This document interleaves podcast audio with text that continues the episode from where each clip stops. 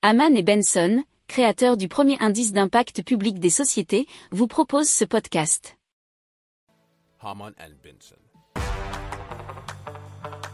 Le journal des stratèges. Alors Solar Airship One, c'est un dirigeable qui est entièrement électrique et alimenté principalement par une vaste installation de panneaux solaires, nous explique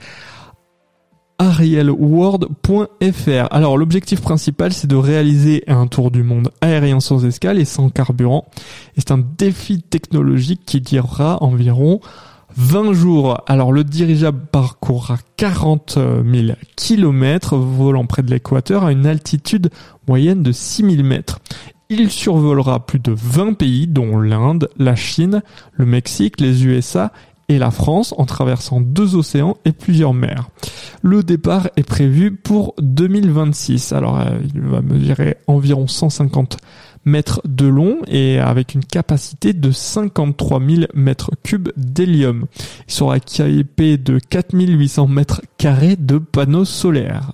L'énergie solaire captée pendant la journée va donc alimenter directement la motorisation électrique du dirigeable quand il y aura de l'excédent d'électricité, ben, elle sera stockée dans des, pistes dans des piles à combustible produisant de l'hydrogène vert par électrolyse de l'eau.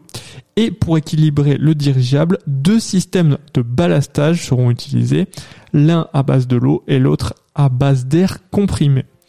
Alors trois pilotes euh, vont se relayer à bord du euh, dirigeable lors de son voyage inaugural. Il s'agit de Dorine Bourneton, de Bertrand Picard euh, qu'on connaît par toutes ces investissements dans les nouvelles innovations et nouvelles technologies, et Michel Tonini qui est donc un ancien spationaute.